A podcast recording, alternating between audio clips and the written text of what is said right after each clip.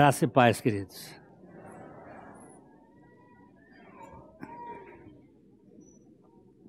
Dizem por aí que velho morre de 3K. Eu levei um deles. Tomei troncho. Só faltam os outros dois. Aí o resto vocês já vão descobrir. Ah.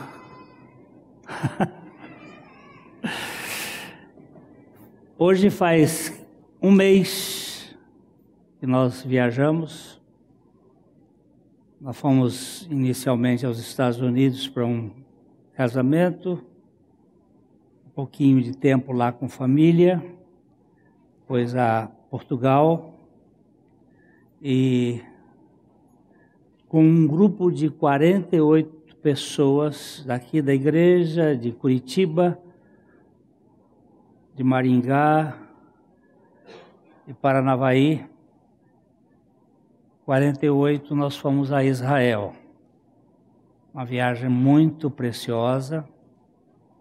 Nós tivemos um um guia que é o Dr. Rodrigo Silva. Se você quiser saber alguma coisa, pode entrar no YouTube e ver os vídeos do Dr. Rodrigo Silva. Ele é um arqueólogo, é bastante reconhecido no mundo. Nós estávamos ah, na fila para retornar de Tel Aviv para o Brasil e havia um casal que vinha para cá e a filha trabalha lá nos, no Instituto Bíblico de Jerusalém. E ela começou a conversar com a minha esposa e ah, ela perguntou como é que vocês estão aqui, com que grupo vocês vieram, aquelas questões de conhecimento. E quem era o guia de vocês? E aí a minha esposa disse, foi o doutor Rodrigo Silva. Ele disse, como? Vocês conseguiram esse guia? É a coisa mais difícil do mundo. De fato, é um, foi um privilégio muito grande. Eu sei que é, a gente, os que foram, vão depois passar para outros grupos as impressões e as, aquilo que aprendemos, porque a história e a geografia elas falam muito. Né? Nós temos é, visto que acabamos a, aprendendo a ler a Bíblia em três dimensões. Não só a letra, mas também a dimensão geográfica. É, não sei porquê eu mandei é, o artigo do estudo de hoje, mas de alguma maneira ele não sei se foram os hackers, ele foi bloqueado, não chegou aqui. Como há hacker para todo lado, eu sei que meu estudo de hoje não era este, que está no boletim. Mas nós vamos aproveitar. Ele foi feito, esse aqui foi feito em 2016, mas ele é como água, é atualíssimo. Uma das coisas que Israel marca é a questão da água. A importância daquela, daquela terra é a água.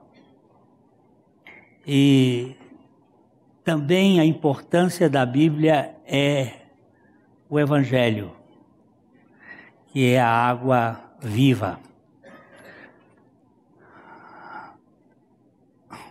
Hoje é 16 de junho, mas já é Natal. Natal, vem cá.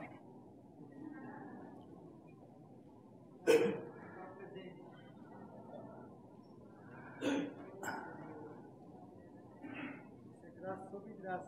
Porque, olha, já chorei bastante aqui, com esses amados aqui, que, meu Deus do céu, não quero chorar mais.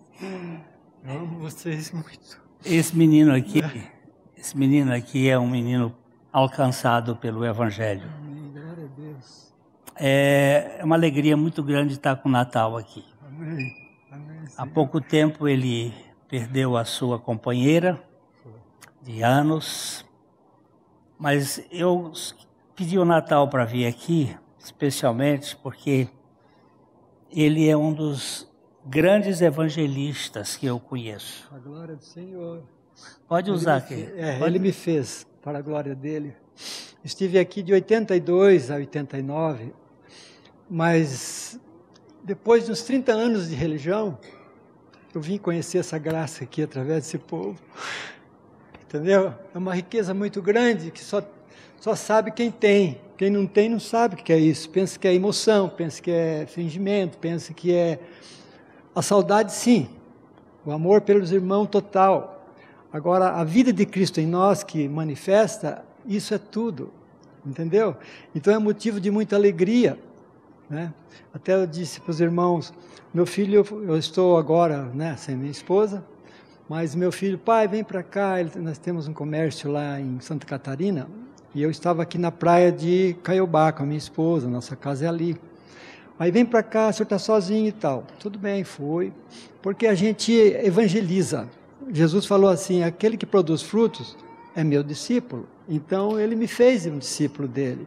E por onde a gente anda por esse planeta, a gente vai semeando, sabe? Então a graça é essa. E daí meu filho falou: pai, por que, que o senhor não vai numa igreja aqui? Eu falei, mas eu estou na igreja, filho. Eu nunca saí da igreja. Depois que eu conheci, que eu entrei para essa igreja, eu não saí mais. Entendeu? Mas o senhor não tem que ir numa, é, sei lá. é. Eu falei, filho, quantas vezes por semana você vai na igreja? Essa igreja que você fala. Ah, eu vou uma vez, todo domingo eu vou. Eu falei, eu vou todo dia. Eu estou na igreja todo dia.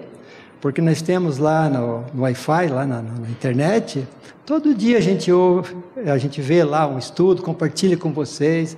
Até na ceia eu choro sozinho lá e vocês aqui na ceia e eu lá também. Então, é, essa participação no Espírito que Deus colocou em nossos corações não tem preço, não é? Só entende quem passou por essa morte e ressurreição com Cristo. E aí ele faz tudo, porque nós não podemos fazer nada. Né? Eu oro ao Pai quando vou sair, Pai, se tem alguém nesse caminho, o Senhor coloca diante de mim para que ele, eles ouçam. E o Pai concede mesmo, cada viagem, a palavra, a semente vai ficando, vai sendo semeada. Não é? Então é um prazer muito grande estar com vocês aqui. Não quero tomar o tempo do pastor, porque ó, se fosse falar, eu falava até às seis da tarde. Eu sei Tá disso, bom? meu irmão. Você tem um testemunho muito precioso. Amém. O Natal, ele, ele evangeliza com folhetos, ele publica os folhetos, reproduz CDs e ele sai dando por onde ele passa. Aqui e acolá, pelo Paraná, pelo Santa Catarina, a gente tem ouvido. Eu recebi um folheto, um CD. Este homem aqui já distribuiu milhares e milhares e milhares. E cada um de nós pode ser um instrumento.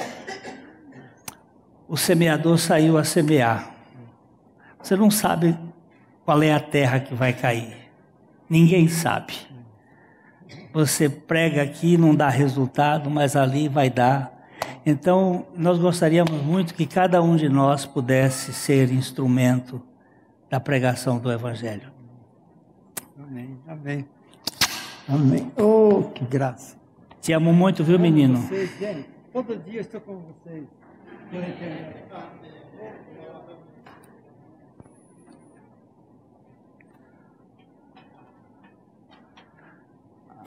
A irmã do Natal também, a, caçu, a caçula, está aí hoje, a Eli- Eliane.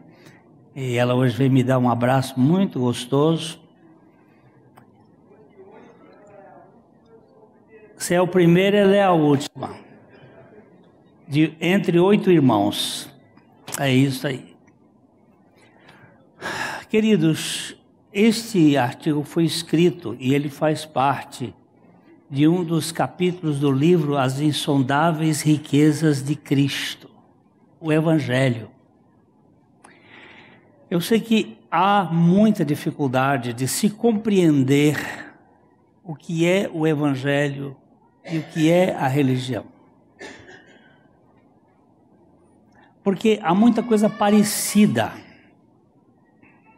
E às vezes a gente não, não consegue discernir é, quando nós chegamos em Tel Aviv, logo que chegamos em Israel, no hotel tinha uma, uma coisinha no café da manhã, redondinha, é, da cor de beterraba. Eu coloquei aquilo no prato e achei delicioso. Comecei a perguntar, gente, o que é isto aqui? E a, alguém dizia, é beterraba. Digo, beterraba não é porque tem semente. O que é isso aqui?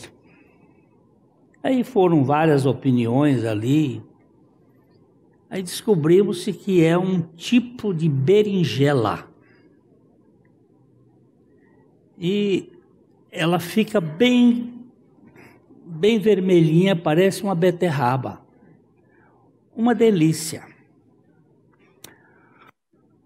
Agora, existe um giló bravo que parece com o giló verdadeiro e se você comer, morre. É muito semelhante. O que, que você está comendo? Religião ou evangelho? A palavra evangelho, ela não aparece no Velho Testamento.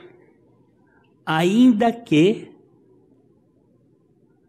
ele esteja lá como semente. Mas o Evangelho é a boa notícia, Angelion, uma boa notícia, a notícia do Deus que se encarnou, que assumiu a nossa causa que morreu a nossa morte e que ressuscitou para nos dar a vida dele. Não é nada do que eu faço, mas é tudo do que, Deus fez. Então, vamos pegar um texto, por favor de Gênesis. Gênesis capítulo 3, versículo 6 e 7. Gênesis 3, 6 e 7. Vendo a mulher, este vendo aqui é um gerúndio é uma ideia contínua, não foi viu a mulher. E às vezes a gente tem uma ideia de viu, não é vendo. Existe uma espécie de continuidade. Não foi um olhar de soslaio, não foi um olhar, um olhar passageiro, rápido foi um vendo. Houve ali uma intenção, vendo a mulher, que a árvore era boa para comer. Este boa para comer aqui, todas as árvores eram. Todas as árvores eram boas para comer. Você vai me trabalhar um pouquinho aí, Rubia? vai voltar lá no capítulo 2 de Gênesis, no versículo 9. Pra gente, a gente vai lá e volta depois. O 2,9.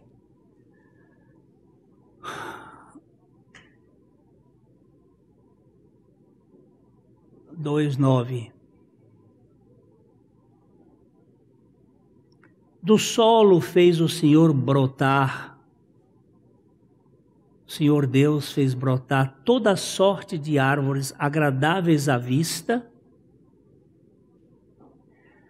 e boas para alimento, e também a árvore da vida no meio do jardim, e a árvore do conhecimento do bem e do mal. Eu considero esse versículo aqui um mapa.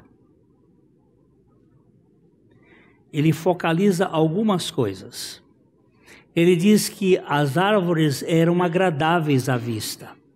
Todas elas. E uma coisa bonita quando você olha uma, uma mata. Elas são agradáveis à vista. E eram também boas para alimento. E aqui ele fala da árvore da vida que estava no meio do jardim. A que estava no meio do jardim era a árvore da vida. E este e aqui não significa que a árvore do bem, do conhecimento do bem e do mal, estivesse também ali no meio. E a árvore do conhecimento do bem e do mal. A árvore que estava no meio era a árvore da vida.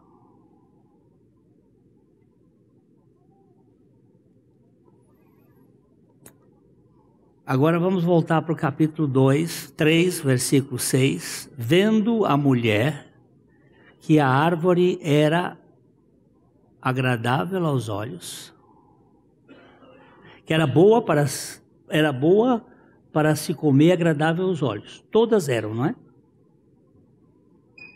Mas tem uma palavra aqui que diz assim: e árvore desejável para dar entendimento. Essa palavra desejável é o grande problema do homem. É a causa do pecado. De onde surgiu o pecado? Como surge o pecado? Aí nós vamos para Tiago, capítulo 1. Nós vamos começar com o versículo 13. Vamos dar uma lidinha. Tiago 1, Vamos começar com o 13. Ninguém, ninguém, ninguém ao ser tentado diga. O quê? Sou tentado por Deus. Ninguém ao ser tentado diga sou tentado por Deus. Por quê? Porque Deus não pode ser tentado pelo mal e ele mesmo a ninguém tenta.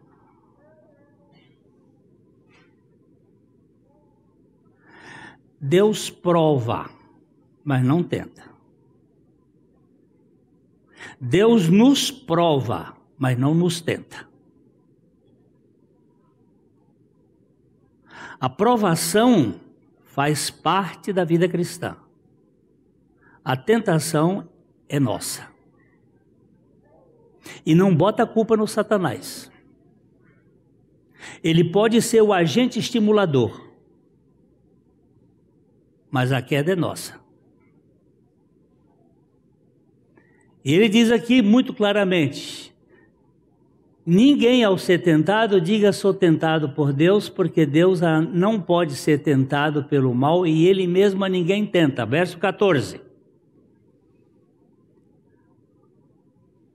Ao contrário, cada um é tentado pela sua própria cobiça.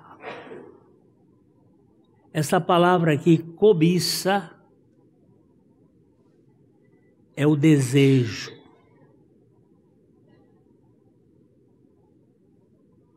É o desejável.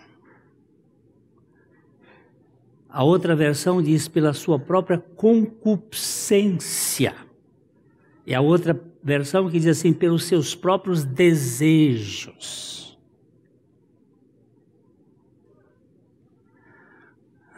Quando esta o atrai e seduz, a cobiça atrai e seduz. Os monges do deserto, eles iam para o deserto para fugir das tentações. Jesus foi levado para o deserto para ser tentado.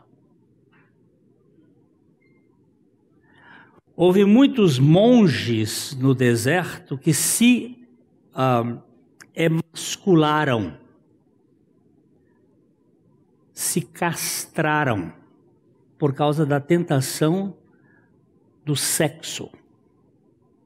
Outros se amarravam em postes, alguns vivendo amarrados em postes por mais de 40 anos se autopunindo, fugindo da tentação. Jesus foi para o deserto para ser tentado. Porque não existe lugar que você fuja da tentação. Porque a tentação está dentro de você.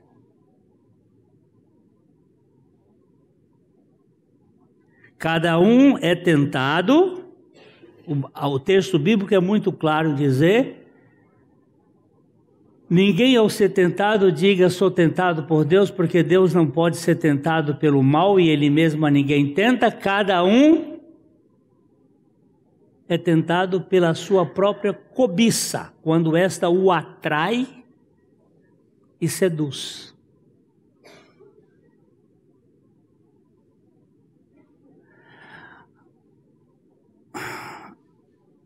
Davi foi tentado ao ver Berseba tomando banho no eirado da sua casa. Davi em cima do palácio, a mulher num lugar próximo à casa, a casa do seu general, ficava próximo ao palácio. Ele, que devia estar na guerra cuidando de, dos, dos do seu exército estava de hora de lazer, e ele viu a Berseba tomar banho e foi seduzido pela sua própria tentação. E esta o atraiu. E ele então engendrou todo um plano para possuí-la. Não estava fora de Davi, não, estava dentro de Davi. O versículo seguinte vai dizer, no versículo 15: então a cobiça, ou os desejos, ou a vontade, ou a concupiscência, depois de haver concebido, dá à luz o pecado. E o pecado, uma vez consumado, gera morte. Existe uma sequência. Vendo a mulher vendo a mulher que a árvore era boa para comer, agradável aos olhos e desejável para dar entendimento, tomou, comeu, deu ao marido e ele comeu. O doutor Rodrigo, lá no em Israel, fez uma, uma brincadeira, disse, qual foi o fruto que a mulher comeu? Porque muita gente diz que é a maçã. Né? A pobre da maçã leva uma fama desgraçada. Sabe por quê? Porque a maçã, em latim, quando ela está no nominativo, é mala. Mala. Mala é maçã. Quando eu estudava latim no ginásio antigamente, tinha uma frase que eles davam que era assim: Mater tua mala burra est. Mater tua mala burra est. A tradução é: A tua mãe come maçãs maduras. Mala, burra, burra é vermelha, madura. E este é do verbo comer. A tua mãe come maçãs maduras.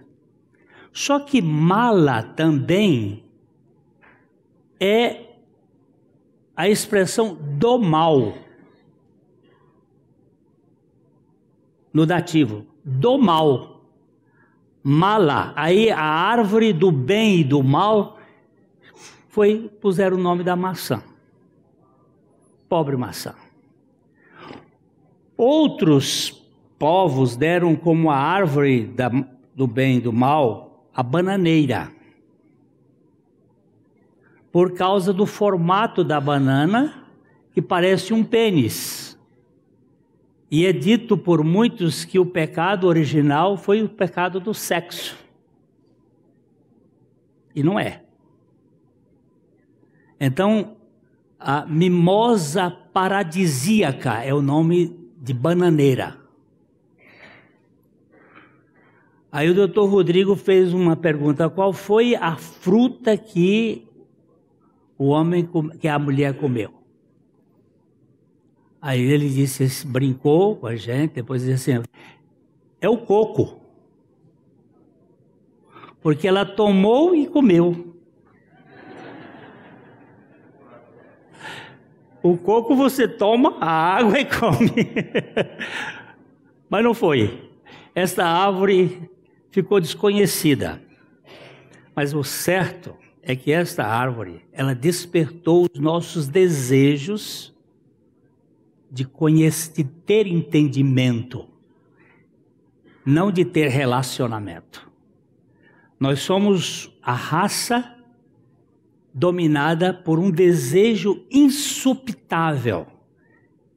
Insopitável significa que não pode ser sepultado. Todo querem conhecer e conhecer e saber e saber cada vez mais. Então aqui nós temos, é, é, voltando lá, assim, vendo a mulher que a árvore era boa para comer, agradável aos olhos, e árvore desejável para dar entendimento, tomou-lhe do fruto e comeu, e deu também ao marido, e ele comeu.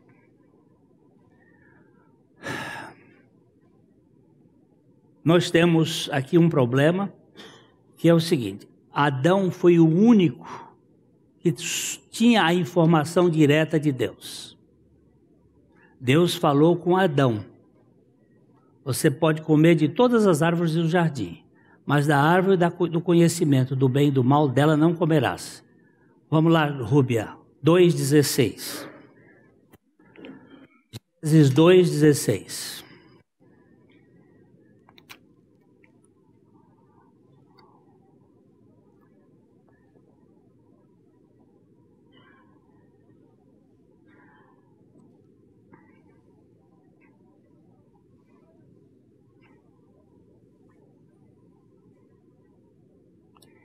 E o Senhor Deus lhe deu esta ordem: de toda árvore do jardim comerás livremente, mas da árvore do conhecimento do bem e do mal não comerás, porque no dia em que dela comeres, certamente morrerás. É muito claro, Deus falou com ele. Por isso que ela não é responsável direta pelo pecado. Paulo vai dizer isso que a mulher sendo enganada comeu, mas ele não foi enganado. É aquilo que o Dr. Jânio Quadros falou de uma maneira muito uh, forte, filo porque quilo. Ele fez, ele pecou propositadamente. Ele sabia e desobedeceu. Ela foi enganada. ele pecou diretamente. O responsável pelo pecado é ele. Tanto é que Paulo vai dizer em Romanos 5, 12: Por um só homem entrou o pecado no mundo, e pelo pecado entrou a morte. E a morte passou a todos os homens, porque todos pecaram. Porque assim como por um só homem entrou o pecado no mundo. Uma vez que eles pecaram, o que, que aconteceu? No versículo 7 de Gênesis 3. O que, que aconteceu? Aí você tem o primeiro modelo de religião. Abriram-se os olhos de ambos, tanto aquele que transgrediu voluntariamente, como aquele, aquela que transgrediu enganosamente, abriram-se os olhos de ambos. Mas elas eles, ela não estava com olhos abertos vendo? Ela não estava vendo a árvore? Mas esta visão aqui não é uma visão da realidade física, é uma percepção de si mesmo. Vendo-se. Olha aqui você vê, abriram-se os olhos de ambos e percebendo que estavam nus.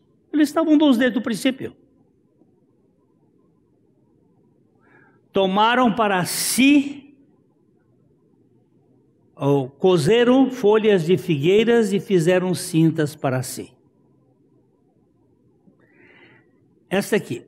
Toda vez que você faz alguma coisa para que você se torne digno diante de Deus, isto é religião. Vamos. Quando eu sou o agente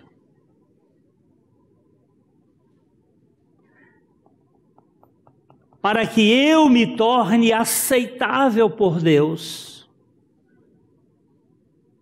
eu estou fazendo religião.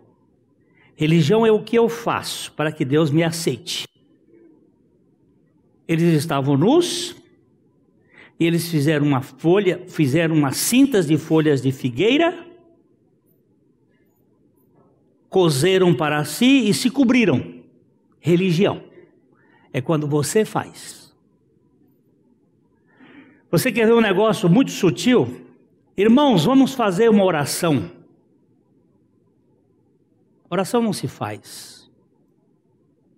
Oração é relacionamento. Eu não vou fazer uma conversa com minha esposa. Eu vou conversar com ela. Vamos fazer uma oração. De onde vem isto? Isto vem dessa tendência humana de querer se tornar o personagem principal, que foi isso que a, a serpente inoculou na nossa veia, como Deus sereis. Nós queremos ser como Deus. Nós queremos de determinar a nossa vida. Como Deus sereis.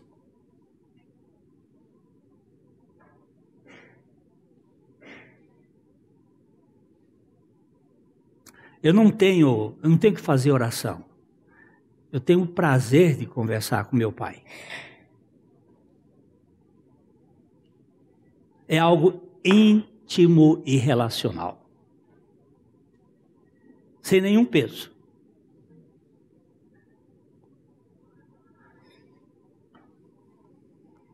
É muito interessante ver a netinha agora conversando ela não sabe dizer as palavras, mas ela fala pelos cotovelos. Eu não sei o que, é que ela quer dizer, mas ela, ela fala, ela tem hora que ela fala fofô, e acabou, eu, eu, digo língua estranha, eu ainda não sei interpretar, minha filha. Mas ela fala que é uma coisa maravilhosa, e ela quer contar a história. E ela sente prazer em falar. E com Deus nós também precisamos saber isso. É um privilégio. Quando alguém diz, eu não sei orar, eu devo dizer assim: você nunca experimentou, de fato, o novo nascimento.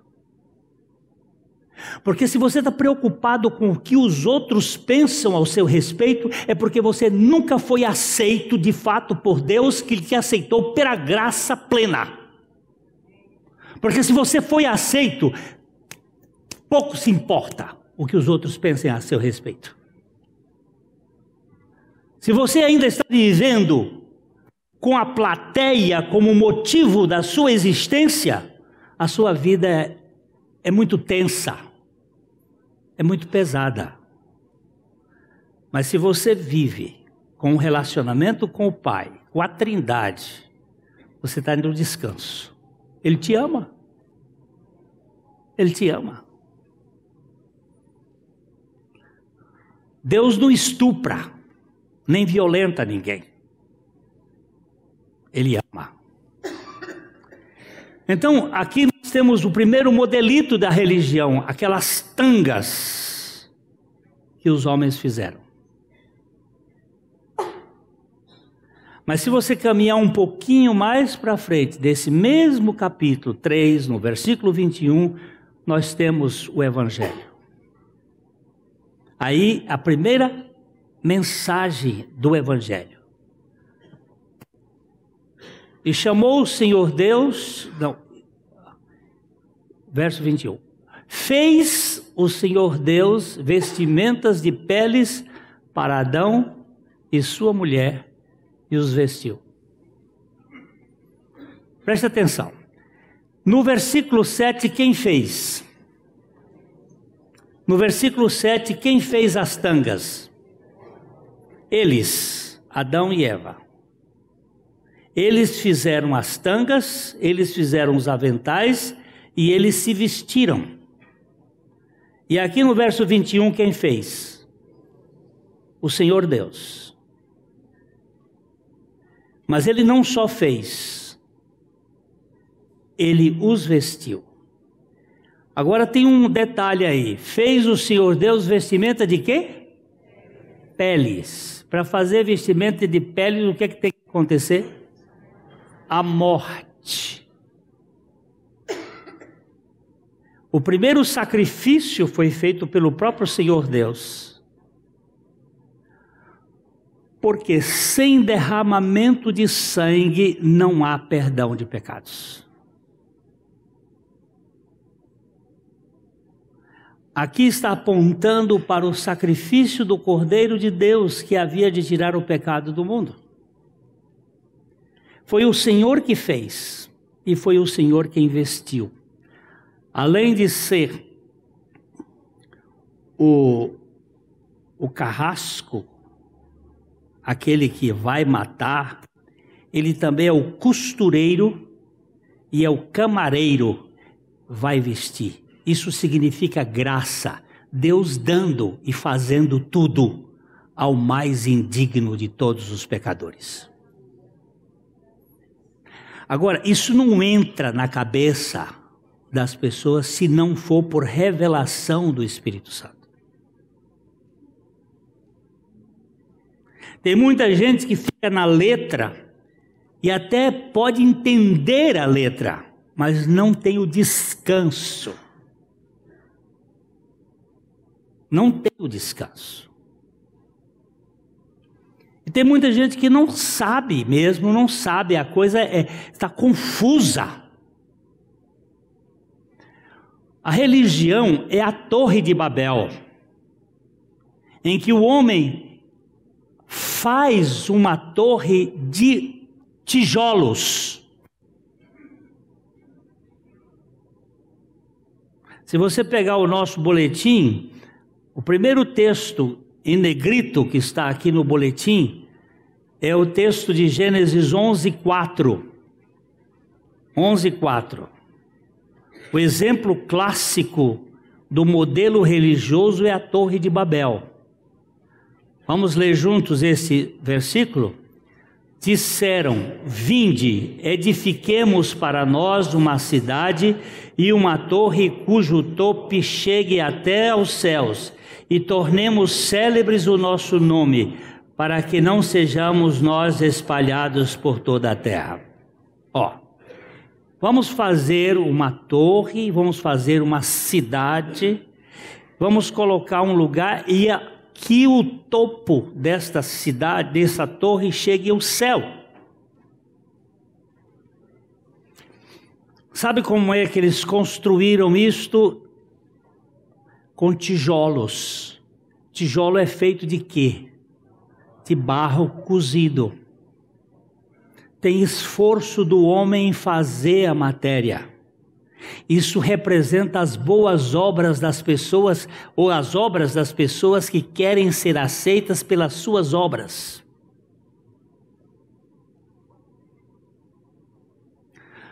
Eu já encontrei muitas pessoas que dizem assim: eu nunca matei, eu nunca roubei, eu nunca adulterei.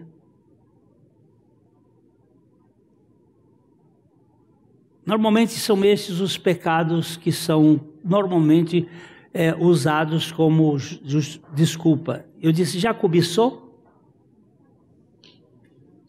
Já invejou? Hum? Já mentiu? Já disse algum falso testemunho? Se tropeçar num, tropeça em todos. A lei não foi dada para a nossa salvação, a lei foi dada para diagnosticar a nossa perversão. Mas a graça foi dada para a nossa salvação. Ninguém perante a lei escapa. Ninguém perante a graça é excluído.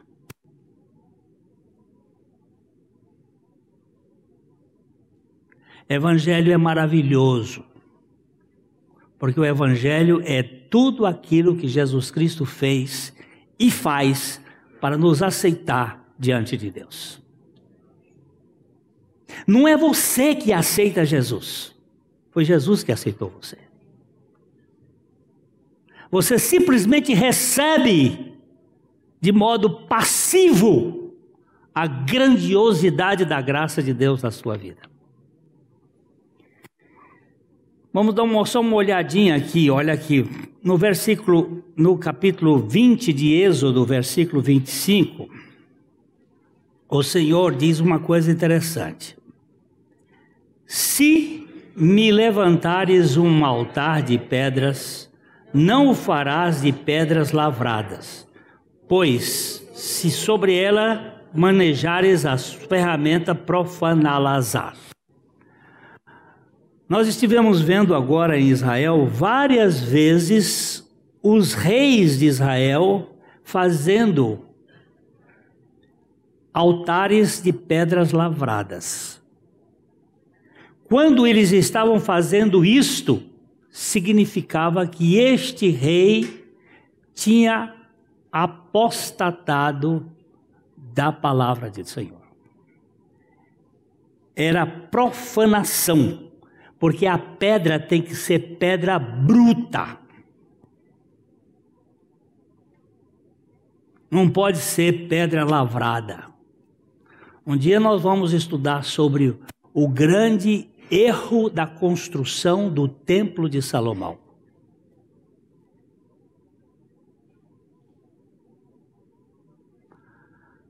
E eles deixaram um pedaço de pedra para o lado de fora. A pedra que os construtores rejeitaram, esta veio se tornar a pedra angular.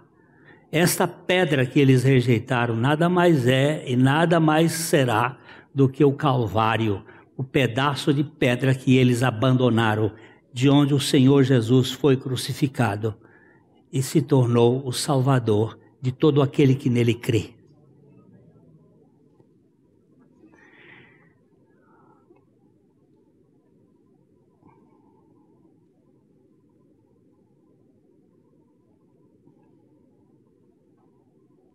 Profeta Isaías, no capítulo 9, verso 10, ele nos diz o seguinte: aqui embaixo. Os tijolos ruíram por terra, mas tornaremos a edificar com pedras lavradas. cortaram-se os sicômoros, mas por cedros os substituiremos. Ele está mostrando como é que as coisas iam sendo feitas, as misturas. Nós vamos terminar dizendo o seguinte: o grande problema é a mistura do cristianismo com o humanismo.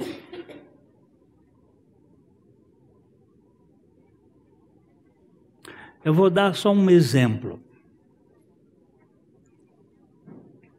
A arca a, da aliança no tempo de Davi, ela era colocada numa numa tenda. A arca no tempo de, de, de Moisés, ela era colocada no santíssimo lugar era diferente do tempo de Davi. Davi colocou a arca numa tenda e ela ficava vista. Botava a arca lá no meio e havia doze cantores ao redor dela. Cantava 24 horas por dia. Cada hora, um turno 288 cantores. Eles iam se substituindo e a arca era aberta. Não estava guardada como na arca, do, como no, no tempo de Moisés. Ela ficava aberta e você podia olhar para a arca, que aquilo representa a questão da igreja. Lá no capítulo 15 de Atos, oh, Tiago vai dizer assim: o tabernáculo de Davi que tinha sido caído, este vai ser reedificado. É o lugar aberto onde você pode louvar ao Senhor claramente. Os cantores os cantores ficavam olhando para a arca. Vamos imaginar aqui que esse vaso fosse a arca, eles tinham que ficar olhando por uma hora, cada cantor cantava olhando. Terminava esse turno, saíam os doze, entravam outros doze. Saía esse turno, havia um louvor permanente, 24 horas por dia.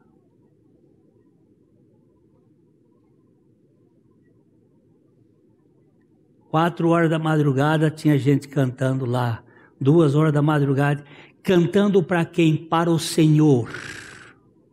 Louvando quem? Louvando ao Senhor. Quando o humanismo invadiu a igreja de Laodiceia, o louvor ficou voltado para o público. Hoje, nós queremos cânticos que nos agradem. Eu não gosto dessa música. Eu não gosto desse tom. Eu não gosto disso. Você não tem direito de gostar ou não gostar. Se o louvor é voltado para o Senhor, é para o Senhor que deve ser feito. Não é para o seu gosto, não é para o seu deleite pessoal, é para a glória do Senhor. No Evangelho misturado, as pessoas querem dar pitacos dentro da ordem da salvação de Deus. Não é para você, meu irmão pouco se importa. A afinação no reino de Deus é diferente da afinação do teatro.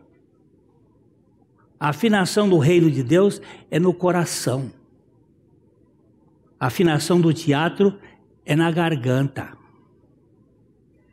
Então, coloque isto: existe um evangelho, existe uma religião. Se você está na religião, você é mal-humorado.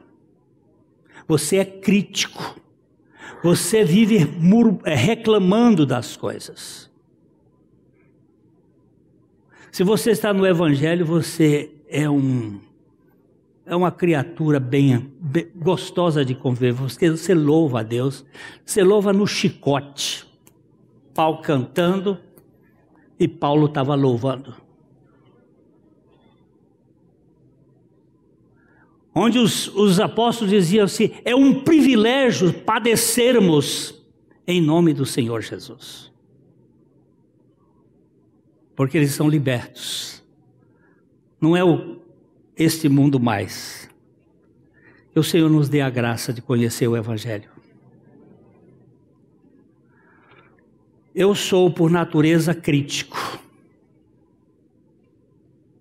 A minha tendência é reclamar. Eu, sou, eu faço mais parte do coral dos sapos que coacham do que com o coral dos sabiá que canta no cimo das árvores.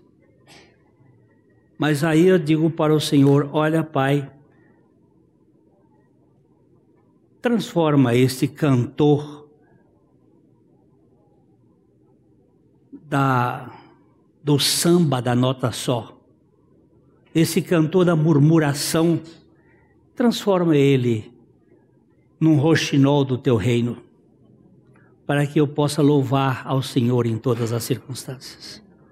Essa oração que nós faríamos aqui para cada um de vocês, nós possamos louvar. É,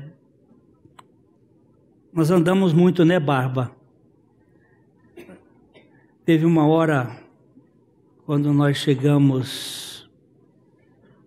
Como é aquele lugar? Não é Massada, não. Foi Massada, que era da, da de Sidona? É Massada, né?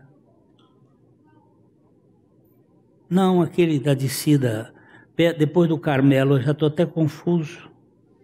Tinha que descer um buraco enorme e minha perna doendo, mas doendo. Eu disse, mas por que, que eu tenho que descer escada? Hein?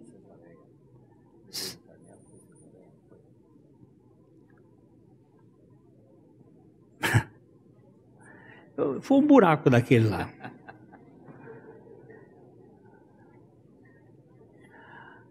Mas doía a perna. Eu não quero nem subir nem descer.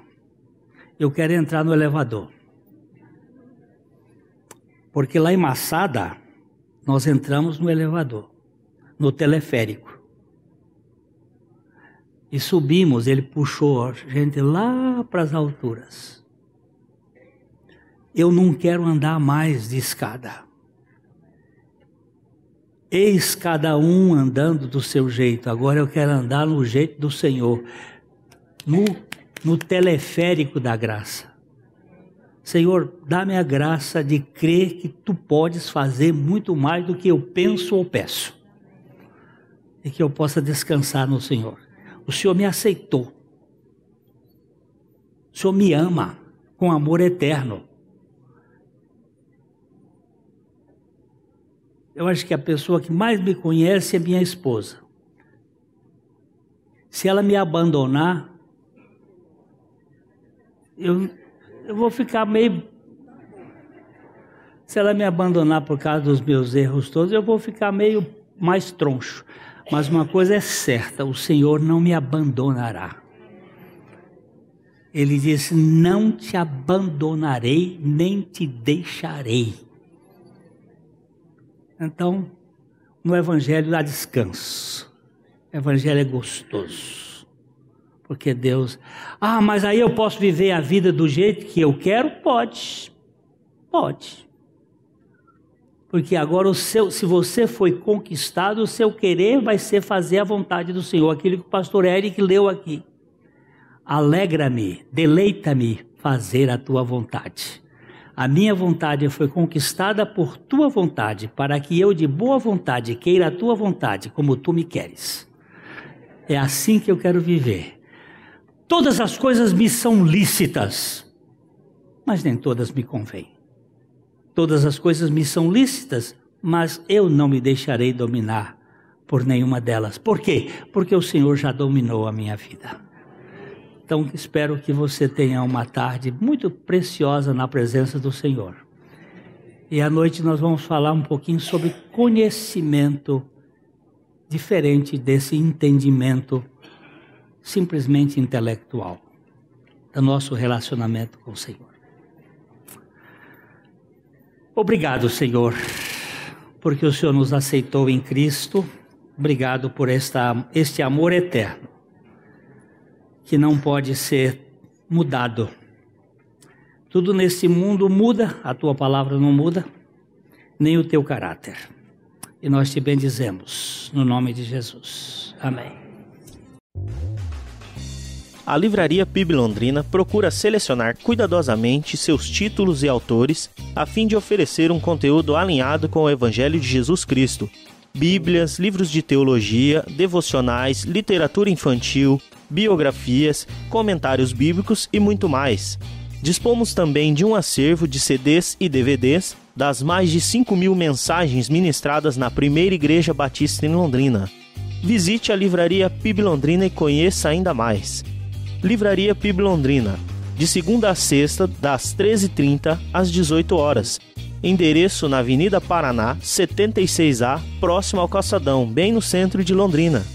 Ligue para 3372 8921 ou acesse o site www.livrariapiblondrina.com.br.